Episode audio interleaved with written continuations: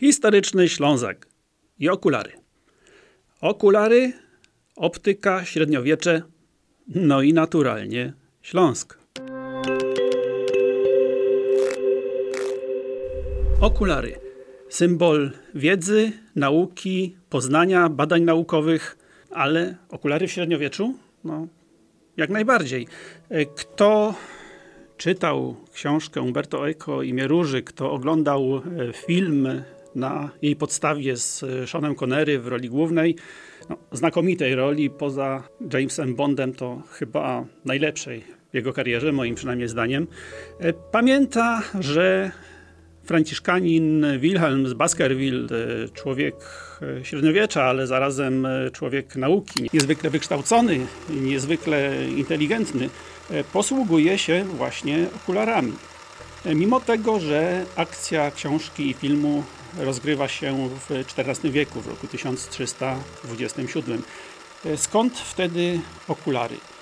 No, nie jest to takie dziwne. Wilhelm być może żyjąc 200-300 lat wcześniej nie mógłby ich jeszcze używać, nawet w takiej no, stosunkowo prostej, prymitywnej właściwie formie, e, z jakiej korzysta, no bo to nie są okulary w dzisiejszym rozumieniu tego słowa, są to raczej soczewki. No niemniej korzystają dokładnie z tych samych zasad optyki, e, co soczewki w naszych okularach. E, Wilhelm zatem kilka wieków wcześniej okularów by nie miał, ale w XIV wieku sytuacja jest już inna niż we wczesnym średniowieczu, niż w pierwszych wiekach po upadku Cesarstwa Rzymskiego, kiedy dawna, starożytna wiedza uczonych zostaje w dużym stopniu zapomniana, a nawet po trosze odrzucana. XIV wiek jednak jest to już epoka po wyprawach krzyżowych, po krucjatach oraz rekonkwiście w Hiszpanii.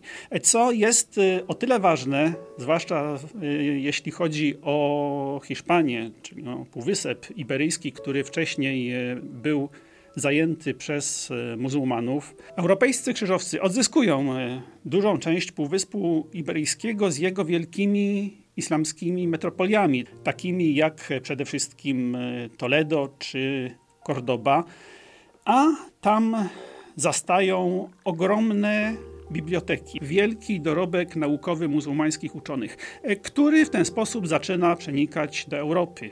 E, muzułmańskie uczone księgi, czasem będące plonem e, badań arabskich badaczy, arabskich naukowców, ale także takie e, pochodzące z czasów wcześniejszych, ze starożytności, który Arabowie tłumaczą na swój język. Teraz cały ten dorobek arabskich uczonych i uczonych starożytności zaczyna być tłumaczony na łacinę, a w ten sposób rozpowszechnia się po całej Europie.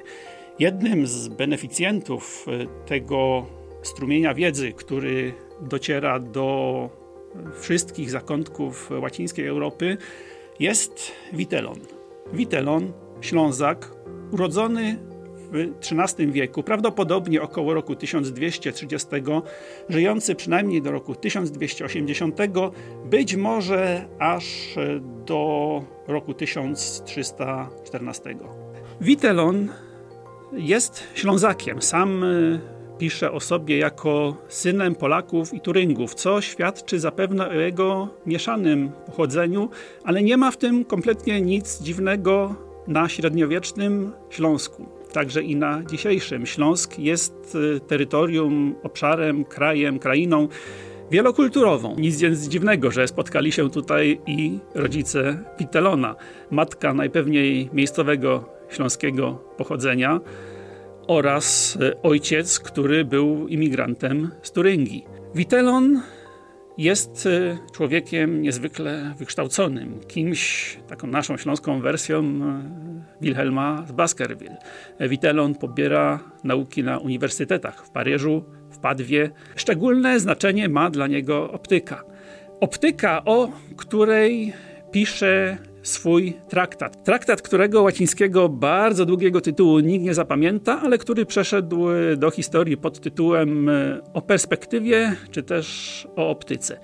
E, traktat ten oparty w dużej mierze na badaniach arabskiego naukowca Al-Hazeda oraz greckich autorach, z których także korzystał Witelon, położył podwaliny rozwoju optyki.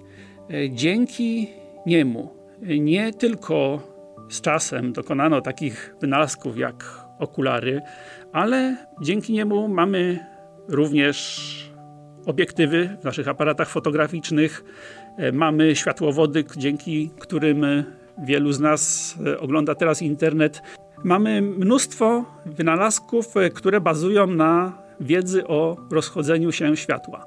Wiedzy stale poszerzanej, ale takiej, u której podstaw legł właśnie traktat Witelona, no i jego niezwykły na tle średniowiecza autor. Dzięki Ślązakowi rozwinęła się europejska i światowa optyka. Warto o tym pamiętać.